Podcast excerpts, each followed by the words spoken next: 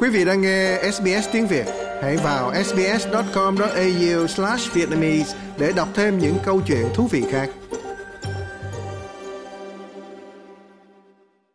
Ngoại trưởng Ai Cập đã đến thăm Damascus trong chuyến thăm đầu tiên tới thủ đô Syria của một nhà ngoại giao hàng đầu của Ai Cập kể từ năm 2011.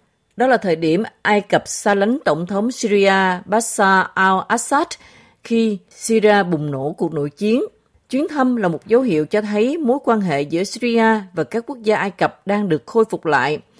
Sameh Shokri là quan chức cao cấp nhất của Ai Cập đến thăm Syria, một ngày sau khi Chủ tịch Quốc hội Cairo Hanafiel Gepli và một phái đoàn gồm các nhà lập pháp hàng đầu Ả Rập đã đến thăm Tổng thống Syria Bashar al-Assad nhằm thúc đẩy việc chấm dứt tình trạng cô lập chính trị của Syria.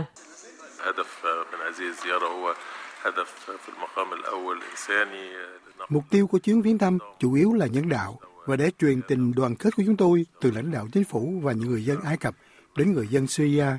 Tất cả các cách hỗ trợ nhân đạo để giúp đỡ những người anh em của chúng ta ở Syria. Điều này sẽ diễn ra cùng với sự phối hợp đầy đủ như trước đây với chính phủ Syria.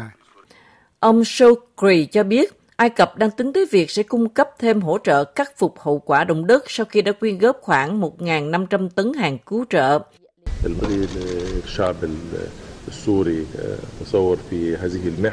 Người dân Syria đang trong giai đoạn khó khăn. Chúng tôi hỗ trợ dựa trên mối kết nối nhân đạo, chia sẻ giữa chúng ta. Đây là những gì chúng tôi đang tập trung vào lúc này. Chúng tôi sẽ coi đây là cơ hội để tăng cường nỗ lực viện trợ.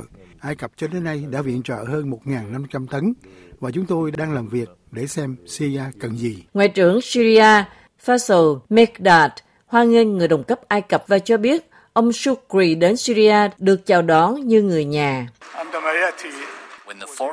Khi Bộ trưởng Ngoại giao của Ai Cập đến Damascus, ông ấy đến nhà, đến với người dân và đất nước của mình. Trận động đất ngày 6 tháng 2 đã giết chết hơn 5.900 người ở Syria, phần lớn trong số họ là ở vùng Tây Bắc do quân nổi dậy kiểm soát. Ở Turkey, số người chết là hơn 44.000 người. Tổng thống Ai Cập Abdel Fattah el-Sisi đã nói chuyện điện thoại với Tổng thống Syria al-Assad chưa đầy 48 giờ sau khi trận động đất xảy ra. Đây là lần đầu tiên hai người nói chuyện sau một thập niên. Vào năm 2011, Liên đoàn Ả Rập đã đình chỉ tư cách thành viên của Syria cho cuộc đàn áp chết người của chính phủ Syria đối với các cuộc biểu tình và nhiều quốc gia Ả Rập là đồng minh của Hoa Kỳ đã ủng hộ phe đối lập tìm cách lật đổ Tổng thống Syria Bashar al-Assad.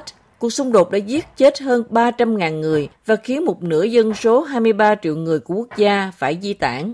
Ả Rập Xê Út, quốc gia vẫn còn mâu thuẫn với ông al-Assad cho biết thế giới Ả Rập đang xây dựng được sự đồng thuận rằng việc cô lập Syria là không hiệu quả và đối thoại với Damascus ít nhất là cần thiết vào một thời điểm nào đó để giải quyết các vấn đề nhân đạo. Ông Shukri tới Turkey, nơi ông gặp người đồng cấp Thổ Nhĩ Kỳ Mevlut Cavusoglu.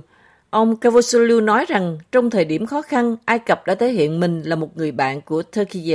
Dostluk ve kardeşlik zor zamanlarda belli olur.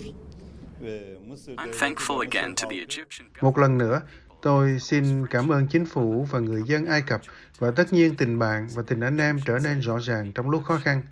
Chính phủ cũng như người dân Ai Cập đã thể hiện rằng họ là bạn bè và anh em của người dân Thổ Nhĩ Kỳ trong những thời điểm khó khăn này. Cavusoglu cho biết cả hai nước sẽ bình thường hóa quan hệ ngoại giao. Như bạn đã biết, chúng tôi đã mở ra một trang mới trong quan hệ của chúng tôi với Ai Cập. Cuộc gặp của Tổng thống Erdogan và Tổng thống Sisi ở Doha đã diễn ra khá hiệu quả. Tại cuộc tiếp đón ở sân bay hôm nay, chúng tôi đã nói chuyện với ông Sukri về cách cải thiện quan hệ song phương của chúng tôi và những gì chúng tôi có thể làm để hợp tác nhiều hơn nữa. Ông Sukri bày tỏ mong muốn của quốc gia mình là hàn gắn lại quan hệ ngoại giao mà cả hai nước đã có trong quá khứ. Tất nhiên điều quan trọng đối với chúng tôi là đưa các mối quan hệ trở lại mức cũ và tiến xa hơn vì lợi ích của cả hai nước, phù hợp với lợi ích chung của cả hai. Quan hệ ngoại giao giữa Ai Cập và Turkey đã bị cắt đứt vào năm 2013 sau khi Tổng thống Ai Cập al-Sisi lãnh đạo cuộc lật đổ Mohamed Morsi, người được Tổng thống Erdogan và đảng AK có nguồn gốc Hồi giáo của ông ủng hộ. Nhưng một sự tái lập quan hệ đã và đang diễn ra theo chiều tích cực. Cả Tổng thống Erdogan và Tổng thống al-Sisi đã bắt tay trong thời gian diễn ra World Cup 2022 tại Qatar, một quốc gia khác mà Ai Cập đã xây dựng quan hệ, và các công ty Thổ Nhĩ Kỳ trong tháng này đã cam kết đầu tư 500 triệu đô la vào Ai Cập. Quý vị muốn nghe những câu chuyện tương tự có trên Apple Podcast, Google Podcast, Spotify hoặc tải về để nghe bất cứ lúc nào.